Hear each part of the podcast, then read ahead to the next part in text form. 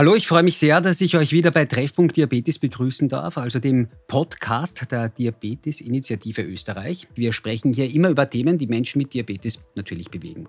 Mein Name ist Wolfgang Schiefer und ich bin selbst Diabetiker, Typ 1 Diabetiker. Und heute reden wir über ein Thema, das speziell in den letzten Jahren immer wichtiger geworden ist und mittlerweile, ich gebe es zu, auch meinen Alltag prägt. Wir reden heute über die technischen Helfer, also von Glukosesensoren bis hin zu Insulinpumpen. Bei mir ist heute daher Dr. Gerd Köhler, er ist auch selbst Diabetiker und Internist. Hallo und herzlich willkommen. Schönen Nachmittag. Und bei mir ist auch Maximilian Hübel, er ist auch selbst Diabetiker. Hallo, freut mich, dass Sie auch Zeit für uns haben. Schönen Nachmittag. Ähm, Herr Dr. Köhler, vielleicht können Sie sich ganz kurz einmal selbst vorstellen für unsere Hörerinnen und Hörer. Ja, ich bin Facharzt für Innere Medizin mit dem Sonderfach Stoffwechsel, Endokrinologie und Diabetologie. Bin jetzt ärztlicher Leiter seit Anfang des Jahres im Rehabilitationszentrum Afflenz, auch mit dem Schwerpunkt Diabetologie. Und zuvor war ich 18 Jahre an der Medizinischen Universität Graz, ebenfalls an der klinischen Abteilung für Endokrinologie und Diabetologie äh, tätig und habe mich doch auch immer mit Diabetes-Technologie und auch mit Forschung in diesem Bereich beschäftigt.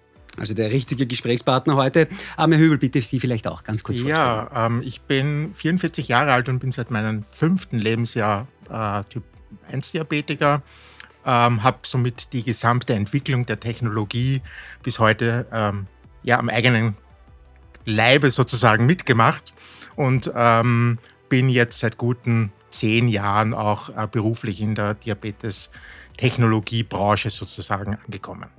Okay, vielen Dank. Also auch Sie können uns da heute sicher einige Einblicke geben. Herr Hübel, ich würde ganz gerne mit Ihnen beginnen. Sie haben es gesagt, ähm, Sie sind seit den 80er Jahren ähm, Typ 1 Diabetiker. Ähm, nehmen Sie uns einmal mit, machen wir eine kleine Zeitreise. Wie war denn das damals, wenn man Diabetiker war? Ähm, äh, dass der Blutzucker in einem guten Bereich ist, das war damals so wichtig, wie es heute ist, aber das Blutzuckermessen ist ein bisschen komplizierter.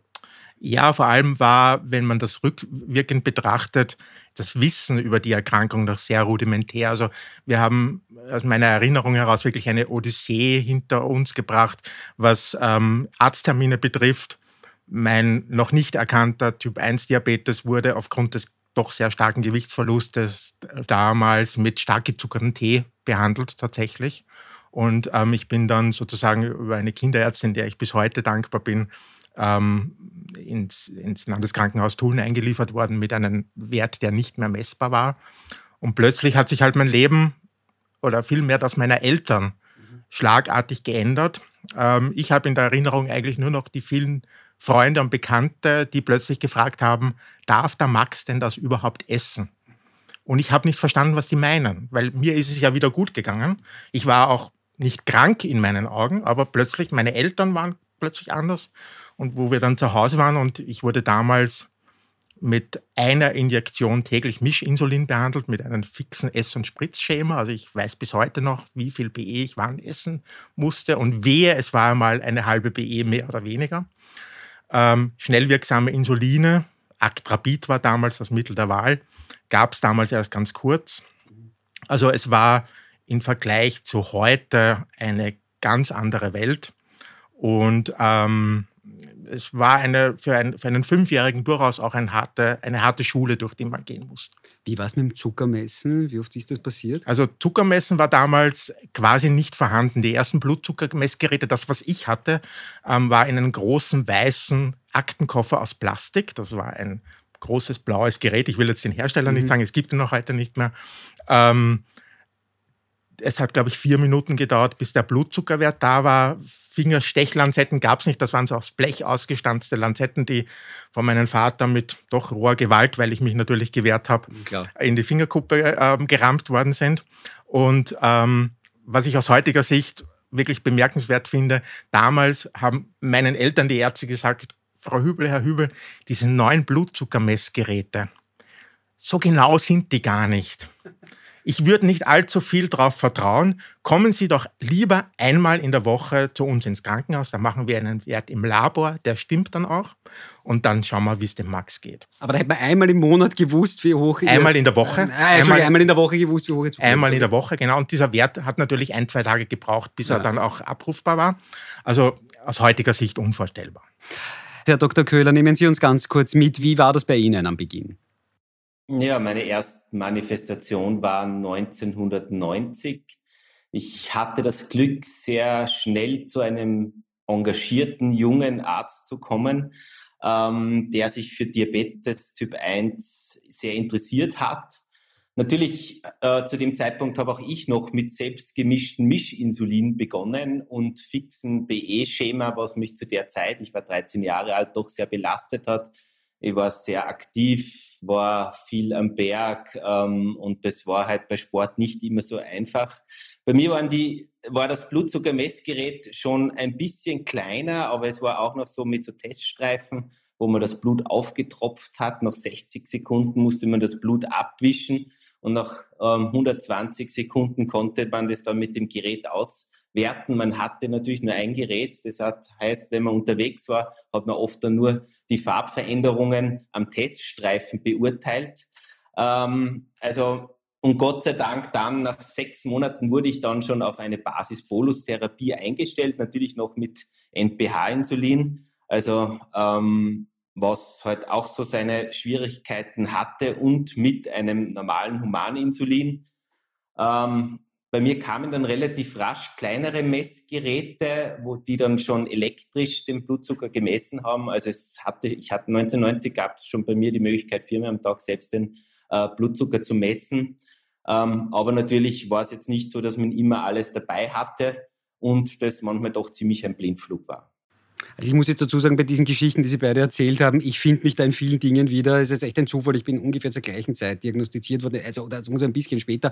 1992 war es bei mir der Fall. Ähm, und ich kann mich eben auch an diese Messgeräte ganz genau erinnern, wo man dann noch das Blut abwischen hat müssen, 60 Sekunden warten. Weil es noch am Anfang hat, wo man die Farbe vergleichen hat müssen. Das ist alles irgendwie, äh, das ist schon wieder vieles vergessen, graue Vorzeit. Aber eben kein Vergleich mit den Geräten, die wir heute haben. Herr Dr. Köhler, mit Ihrem Kopf als Arzt, sage ich jetzt mal, ähm, war die Therapie damals auch ein Stück weit ein, ein Glücksspiel für die Ärztinnen und Ärzte, wenn man gar nicht so viele Daten hatte? Also ich glaube, zu meiner Zeit, es ging dann relativ schnell, dass man deutlich mehr Blutzuckerkontrollen pro Tag machen konnte. Also gerade sobald diese, die, die den Strom gemessen haben, die Messgeräte am, am, äh, zur Verfügung standen. Aber ich denke mal, was damals schon immer ein Problem war, waren halt doch diese, dieses Insulin, gerade dieses MPH-Insulin, das wurde, äh, ist das erste Mal entwickelt worden 1950 und hat jeden Tag ein bisschen anders gewirkt. Die, das Wirkprofil passte überhaupt nicht zum Bedarf, den man eigentlich äh, hat als Mensch mit Diabetes. Und dann auch noch dieses Humaninsulin, man musste spritzen, warten, essen. Man, man sollte heutzutage auch meistens noch einen Spritzessabstand einhalten. Ähm, wenn man überhaupt daran denkt, erst 1982 wurde Humaninsulin wirklich biosynthetisch hergestellt. Also es war jetzt, glaube ich, dann zu meiner Zeit nicht mehr ganz ein Blindflug, aber natürlich vergleichbar mit der heutigen Zeit, wo ich wirklich sozusagen eine 24 Stunden äh, On-Demand-Überwachung habe, ähm, habe ich natürlich viel, viel weniger Daten gehabt und es war halt doch manchmal so, ja gut, dann hatte man einen Hypo weil eh schon alles zu spät war. Ähm, also Blindflug so, würde ich es jetzt noch nicht mehr nennen, aber ich würde es jetzt, wenn ich es mit der Luftfahrt vergleichen darf, es gab schon Funkfeuer, ja, aber ein GPS zur exakten Navigation oder halt auch äh, wirklich individuellen Navigation war das damals halt nicht. Herr Hübel, damals ist ein gutes Stichwort. Was war denn damals, ähm, was war denn so der nächste entscheidende technische Schritt, der Ihr Leben, Ihre tägliche Diabetesroutine verbessert hat? Das war tatsächlich der Insulinpen. Ja, das war es bei mir auch. Ähm, damals noch mit, mit Einwegspritzen gearbeitet. Natürlich, man musste das Insulin ja auch noch teilweise selbst mischen.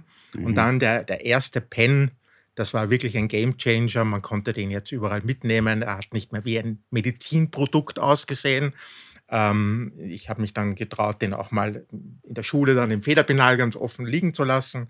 Der hatte ein LCD-Digitalanzeige, äh, wo man die Einheiten, die man eingestellt hat, hinten ähm, äh, konnte er anzeigen. Also es war dann schon ein, für die frühen 90er Jahre, sage ich, Anfang der 90er Jahre, war das schon ein großer Wurf damals, definitiv. Ja, das war für mich ein, auch ein, ein ganz großer Unterschied. Ähm, Sie haben jetzt eine Pumpe, Herr Hübel. Ja. Ähm, nehmen Sie uns mal ganz kurz mit. Ich nehme an, viele Leute, die uns jetzt gerade zuhören, werden auch selber eine Pumpe haben. Viele vielleicht auch nicht. Nehmen Sie uns mal ganz kurz mit. Ähm, wie, wie, wie ist dieser technische Unterschied? Ich sage jetzt nicht zu Anfang mhm. der 90er Jahre, aber so vom Prinzip her. Wie ist der Unterschied für Menschen, die eine Pumpe haben im Vergleich, wenn man keine Pumpe hat? Was, was ist so dieser große, der große Unterschied? Aus meiner Sicht ist der große Unterschied die Flexibilität im Alltag. Mhm.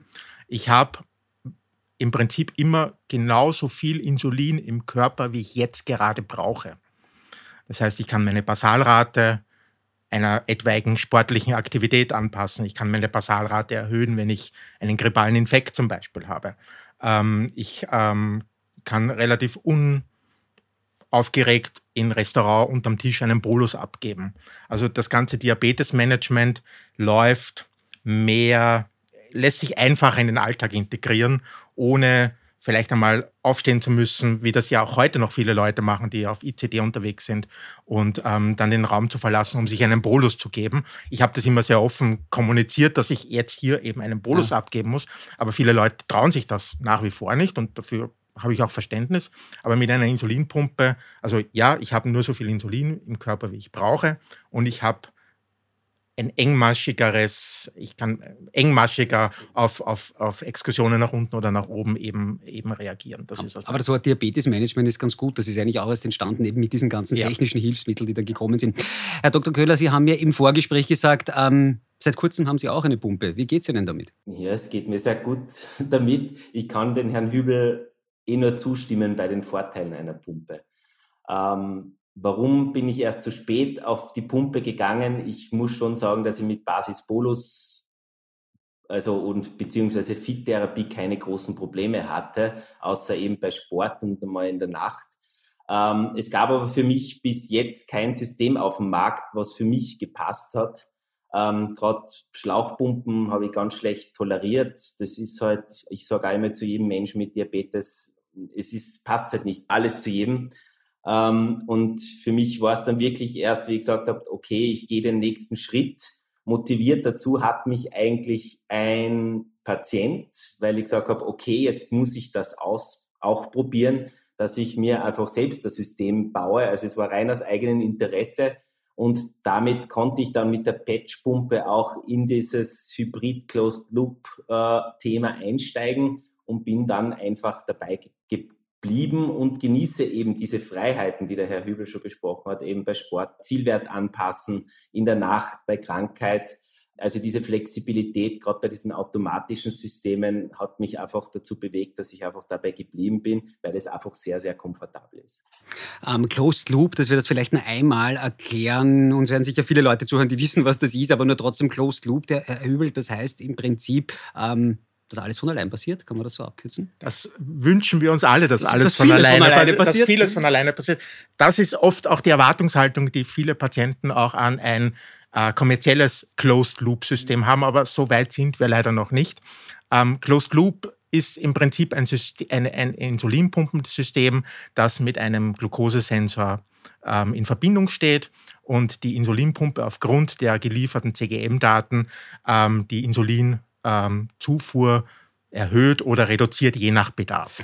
Auf was ich ähm, heraus wollte, auch bei der, bei, bei, der Pumpe ist, man sieht eben, ähm, die Pumpe ist schon relativ, äh, gibt, Pumpen gibt schon relativ lange, trotzdem hat sie ganz einfach nicht jeder. Herr, Herr Dr. Köhler, Sie haben gerade damit begonnen, ich sage es gleich, ich habe bis jetzt noch gar keine Pumpe. Warum ich das sage, ist, es gibt eben auch immer wieder trotz dieser vielen technischen Hilfsmittel, die es mittlerweile gibt, auch ein Stück weit ebenso Vorteile oder sagt, na, lieber doch nicht. Ähm, wenn wir zum Glukosesensor kommen, ähm, Herr Dr. Köhler, ähm, man kann jetzt 24 Stunden, sieben Tage die Woche mehr oder weniger seinen, seinen Zucker messen. Man weiß immer, welchen Zuckerwert man hat. Vorhin haben wir darüber gesprochen, man wusste es einmal die Woche. Kann das nicht auch manchmal belastend sein? Wie, wie ist das bei euch? Also, dass man immer gleich weiß, wie, wie ist der Zucker? Früher ist man einfach darüber hinweggegangen, wusste gar nicht, dass man 300 hatte. Ist das, kann das auch eine, eine Belastung sein, Herr Köhler? Also ja, das kann eine Belastung sein. Also wir in der Fachwelt sprechen ja auch von Diabetes-Alarmfatigue, also einfach Alarmmüdigkeit. Ähm, und ich glaube, das muss man sehr beachten. Aber ich glaube schon, dass man, wenn man Alarme intelligent setzt, und ich glaube, das ist ein wichtiger Punkt, und individuell setzt, kann man dem schon entgegenhalten. Aber dazu braucht es natürlich Expertise, aber auch natürlich muss man das auch wieder individuell an, die, an den jeweiligen äh, Patienten anpassen oder an die Patientin, was gerade in, diese, in das jeweilige Leben passt. Aber ich glaube, das ist, das wird oft ein bisschen vernachlässigt, aber ist, glaube ich, ganz ein wichtiger Punkt, dass natürlich so Überalarmierungen immer ständig alles zu wissen, ähm, auch sehr belastend sein kann. Und es gibt ja immer noch Menschen mit Diabetes, auch mit Typ 1 Diabetes, die eben immer noch konventionell ihren, ihren Blutzucker kontrollieren, genau aus diesem Grund, weil sie sich sonst über, auch überwacht fühlen. Also ich denke mal, das sind Dinge, die man sehr beachten muss. Die Entscheidung, glaube ich, sollte jeder treffen. Wir haben ja mittlerweile die Möglichkeit, dass jeder fast alles probieren kann, gerade im Sensorbereich mit Typ 1 Diabetes ist ja das überhaupt kein Problem mehr. Und ich glaube, das muss jeder individuell für sich entscheiden, was passt für mich. Wie sehen Sie das, Herr Hübel? Kann es manchmal belastend sein, wenn man immer weiß, wie die Kurve ausschaut? Man war doch nicht im Time of Range. Belastend ist die Kurve nur dann, wenn es eben mal nicht läuft.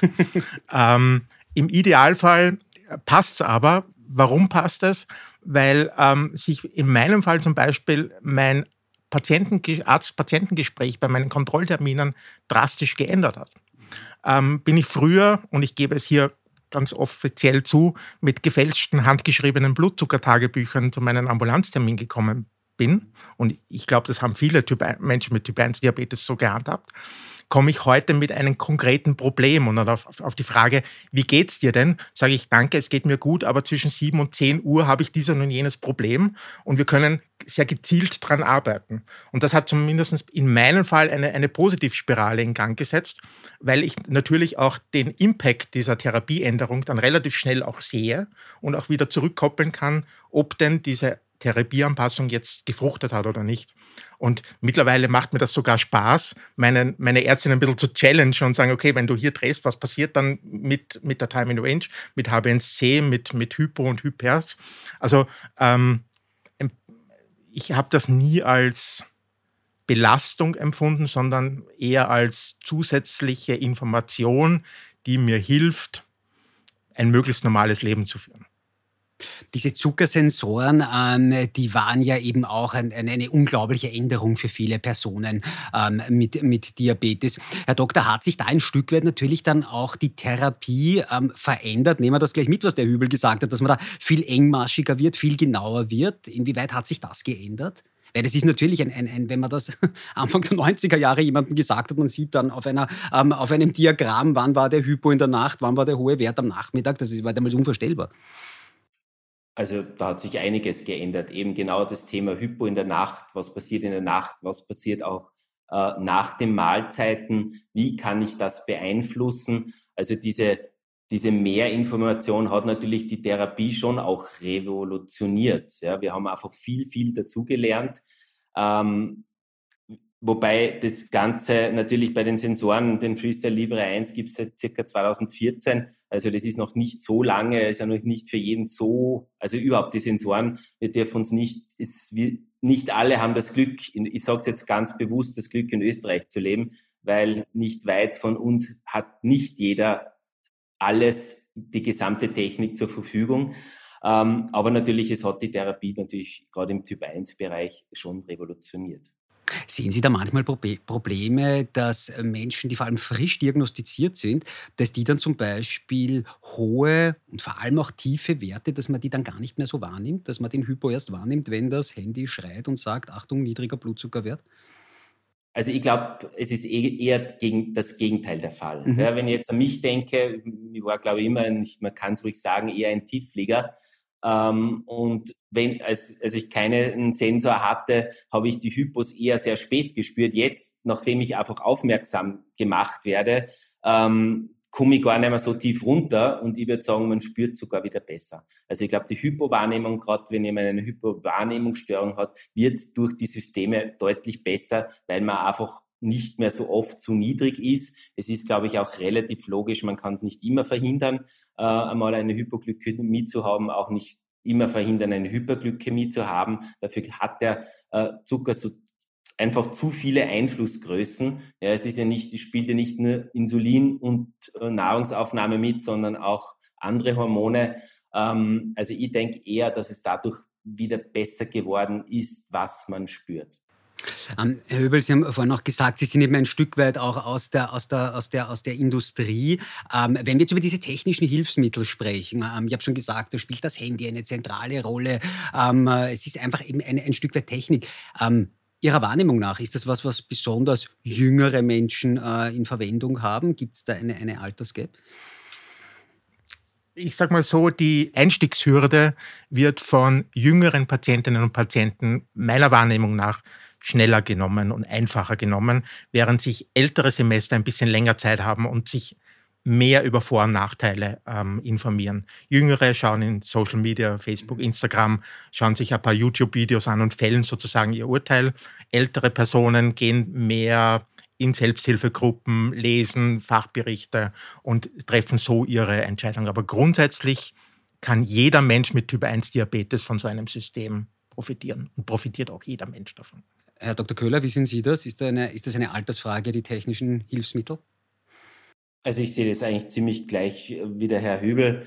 Ähm, es ist natürlich schon für manche auch schwierig, oder es dauert bei, bei gerade bei Älteren, die nicht so technikaffin sind, vielleicht ein bisschen länger, bis sie das lernen, aber das ist, glaube ich, auch die Stärke der Reha-Zentren ähm, überhaupt, dass man da vieles ausprobieren kann, auch die entsprechende Schulung. Und ich denke mal, das ist einfach der wichtige Punkt, dass man zu diesen technischen Hilfsmitteln eben auch gute Schulungsangebote hat. Ähm, dann ist es für, aus meiner Sicht für fast jeden zu schaffen. Und ich glaube auch, dass es wirklich so wie der Herr Hübel schon gesagt hat, die meisten auch wirklich davon profitieren. Und ganz speziell für Kinder, für Jugendliche macht es natürlich dementsprechend leichter, wenn man das überhaupt sagen kann. Würden Sie das auch so sehen, Herr Doktor?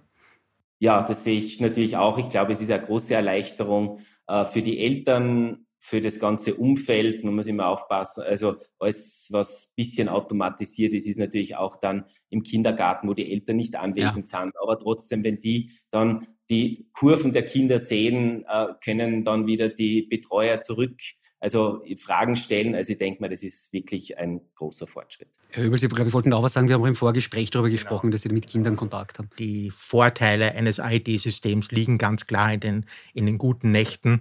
Und jeder, jeder El alle Eltern eines, eines Kindes mit Typ-1-Diabetes wissen, wie es ist, wenn um drei Uhr nachts ähm, ein, ein, ein CGM-Alarm kommt. Das Kind ist wach, die Eltern sind wach und um 7 Uhr äh, läutet dann für alle zusammen wieder der Wecker.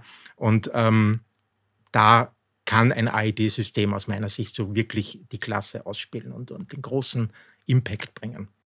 Ähm, Herr Dr. Köhler, wir sprechen, und oft ist das jetzt schon gefallen, das Wort Typ-1-Diabetiker. Für Typ-1-Diabetiker, da sind wir uns, glaube ich, alle drei einig, wir sind auch alle drei Typ-1-Diabetiker, ist eine große Hilfe.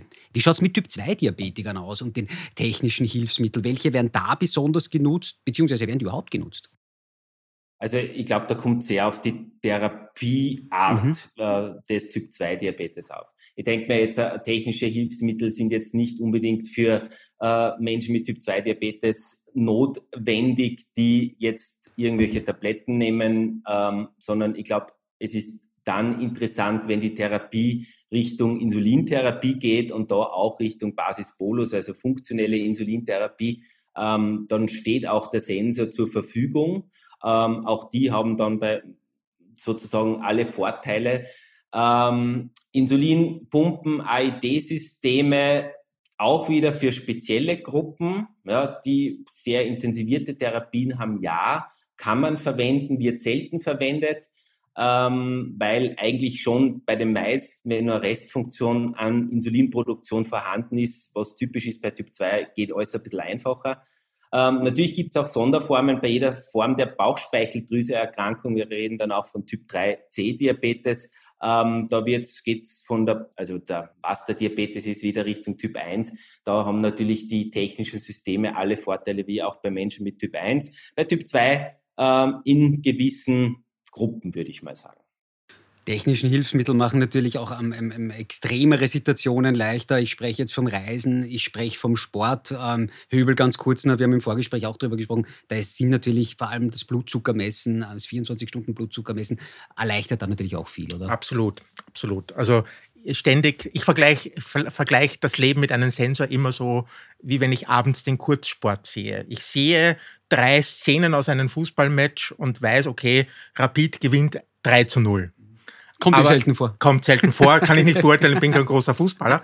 Aber ähm, um die wirkliche Dynamik des Spiels beurteilen zu können, müsste ich 90 Minuten sehen.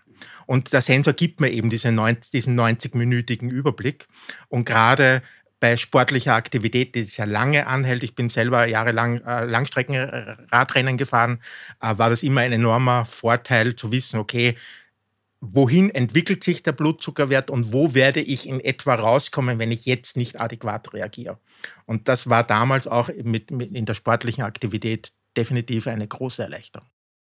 Herr Dr. Köhler, Sie haben gesagt, die Pumpe hilft Ihnen auch beim Sport. Ja, auf alle Fälle. Eben gerade Zielwerterhöhung. Früher, wenn man mal ein langwirksames Basalinsulin an Bord hatte, dann hat das gewirkt und man musste alles mit Kohlenhydraten ausgleichen, was manchmal gerade bei längeren Bergtouren mhm. ein bisschen mühsam war. Ähm, und da haben einfach die, diese Systeme und gerade die äh, Hybrid-Closed-Loop-Systeme große Vorteile, weil einfach das, auch das Insulin zurückgefahren wird.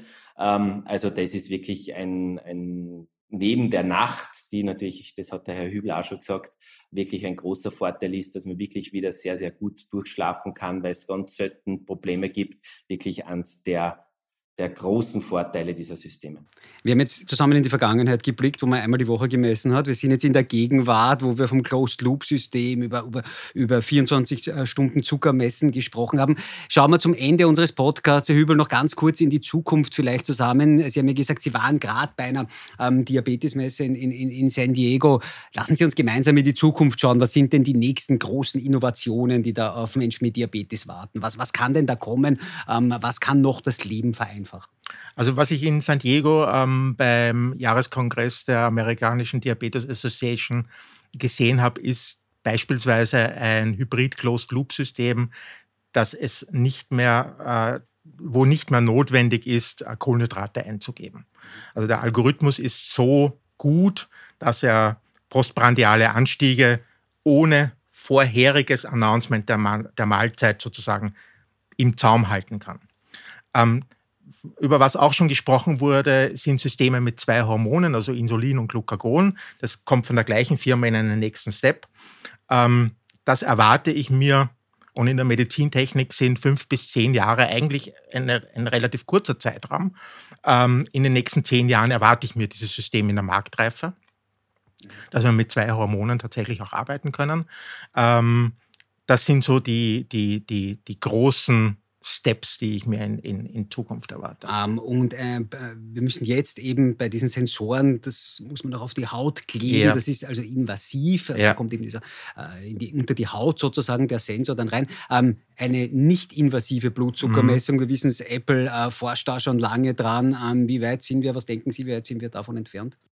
Dadurch, dass äh, Google vor, glaube ich, zwei Jahren mhm. jetzt die, die ähm, Entwicklung der Kontaktlinse wieder eingestellt hat, weil offensichtlich die Tränenflüssigkeit doch nicht so gut geeignet war, den, den die Glucose zu messen. Auf, ähm, am Kongress hat man davon gar nichts mehr gesehen. Ähm, ich glaube aber, dass das tatsächlich ein Gamechanger für alle Diabetestypen sein könnte, wenn sozusagen über Licht, wie auch immer, ähm, über die Haut ähm, relativ niederschwellig der Blutzucker gemessen werden kann, weil ich dann natürlich auch ähm, ein Produkt habe, das vielleicht nicht mehr ein Medizinprodukt sein müsste, sondern eher ein Lifestyle-Artikel. Und dann habe ich auch in der Prävention des Diabetes mellitus plötzlich ganz andere Möglichkeiten. Denn wenn meine Sportuhr am Handgelenk quasi niederschwellig ähm, nebenbei meinen Blutzucker misst und mich dann aufmerksam macht, wenn mein Blutzucker ähm, verhältnismäßig hoch ist oder außertürlich hoch ist, dann habe ich auch hier in der Prävention natürlich ganz andere Möglichkeiten. Dr. Köhler, was wären für Sie persönlich als Typ 1 Diabetiker, aber natürlich auch als Arzt, was wären so die, die Game Changer, die Sie im Visier hätten, die, die neuen Innovationen, die neuen technischen Helfer? Wenn wir diesen Podcast in fünf Jahren noch einmal aufnehmen, worüber sollten wir dann sprechen? Ja, ich glaube, wir sollten darüber sprechen, was der Hübel schon gesagt hat, eben ähm, Software, wo man nicht mehr den, die Kohlenhydrate vor der Mahlzeit eingeben muss, das steht wirklich unmittelbar davor.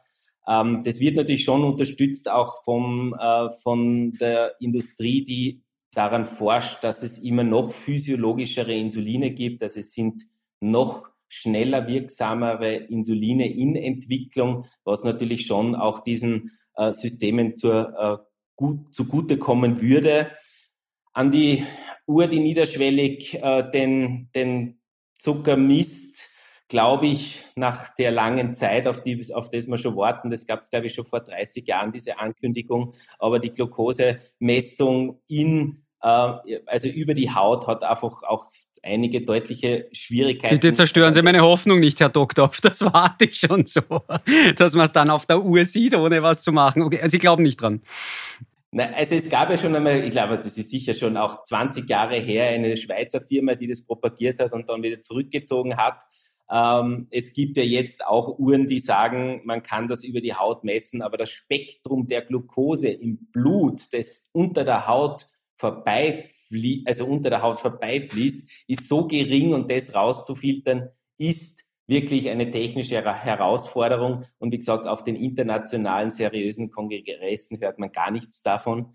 Ähm, und ich kenne auch nichts aus der Literatur. Also diese Hoffnung habe ich zumindest die nächsten zehn Jahre nicht. Aber System, äh, Hybrid-Closed-Loop-Systeme, wo man die Kohlenhydrate nicht mehr eintippen muss, ähm, vielleicht äh, Systeme, die kleiner werden, glaube ich, wäre gerade so irgendwelche Patch, also Pumpen, die man auf die Haut klebt, die kleiner werden, Sensoren, die kleiner werden. Ähm, und physiologischere Insuline ist einmal, glaube ich, das, was wir in nächster Zeit erwarten können. Hübel, ganz kurz, Sie haben ja vorher gesagt, Sie hatten diese Uhr, von der wir gerade... Genau, Anfang der 90er hatte ich dieses Produkt am, am, am, am Handgelenk. Ähm, es hat auch mehr schlecht als recht funktioniert. Meine nicht, Hoffnung wird immer kleiner. Man durfte nämlich nicht schwitzen dabei. Okay. Äh, und ähm, also ich habe das, hab das drei Monate getragen und dann sind wir wieder und das zu dieser Zeit war das wirklich ein Novum, wieder zurückgegangen zur Blutzuckermessung, weil es eigentlich keinen Mehrwert geboten hat, weil die, weil die Messgenauigkeit einfach jenseits von Gut und Böse war. Hat überhaupt nichts gebracht, Nein. sozusagen. Gut, okay. Ähm, Herr Dr. Köhler, ganz kurz noch zum Abschluss eine Sache. Ganz kurz haben Sie es schon ein paar Mal angesprochen, die Insuline, die sich eben geändert haben. Ähm, reden wir da, da, darüber noch ganz kurz. Ist ja kein wirklich technischer Helfer in dem Sinn oder, oder vielleicht doch. Da hat sich ja auch wahnsinnig viel getan. Ähm, was wären da so die nächsten Entwicklungsstufen?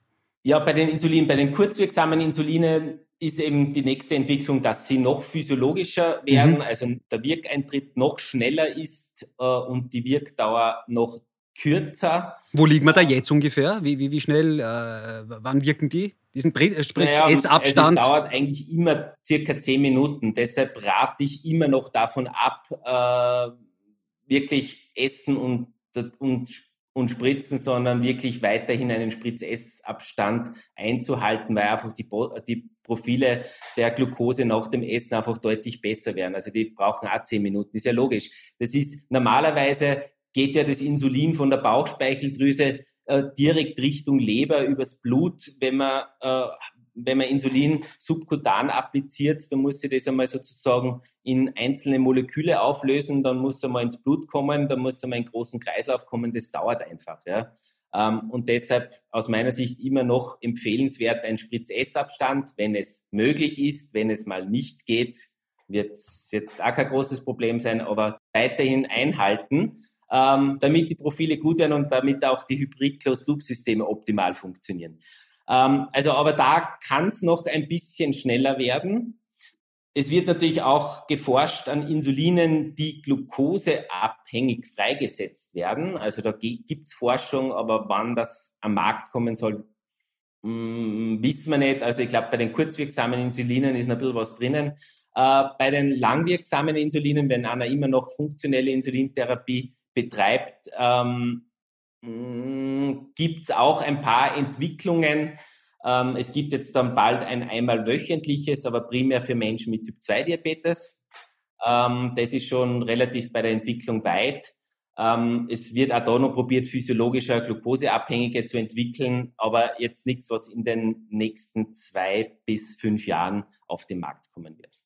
Und wichtig ist dass die Insuline der neuen Gen Generation wirklich Vorteile bieten, auch die Basalinsuline, weil gerade dieses NPH-Insulin, das man ja äh, sehr, sehr lange, das gibt seit 1950 als, als Standard-Basalinsulin verwendet hat, hat auch das Problem, dass es jeden Tag anders wirkt. Also da haben einfach die nächste Generation Basalinsulin, dass sie einfach physiologischer wirken, deutliche Vorteile.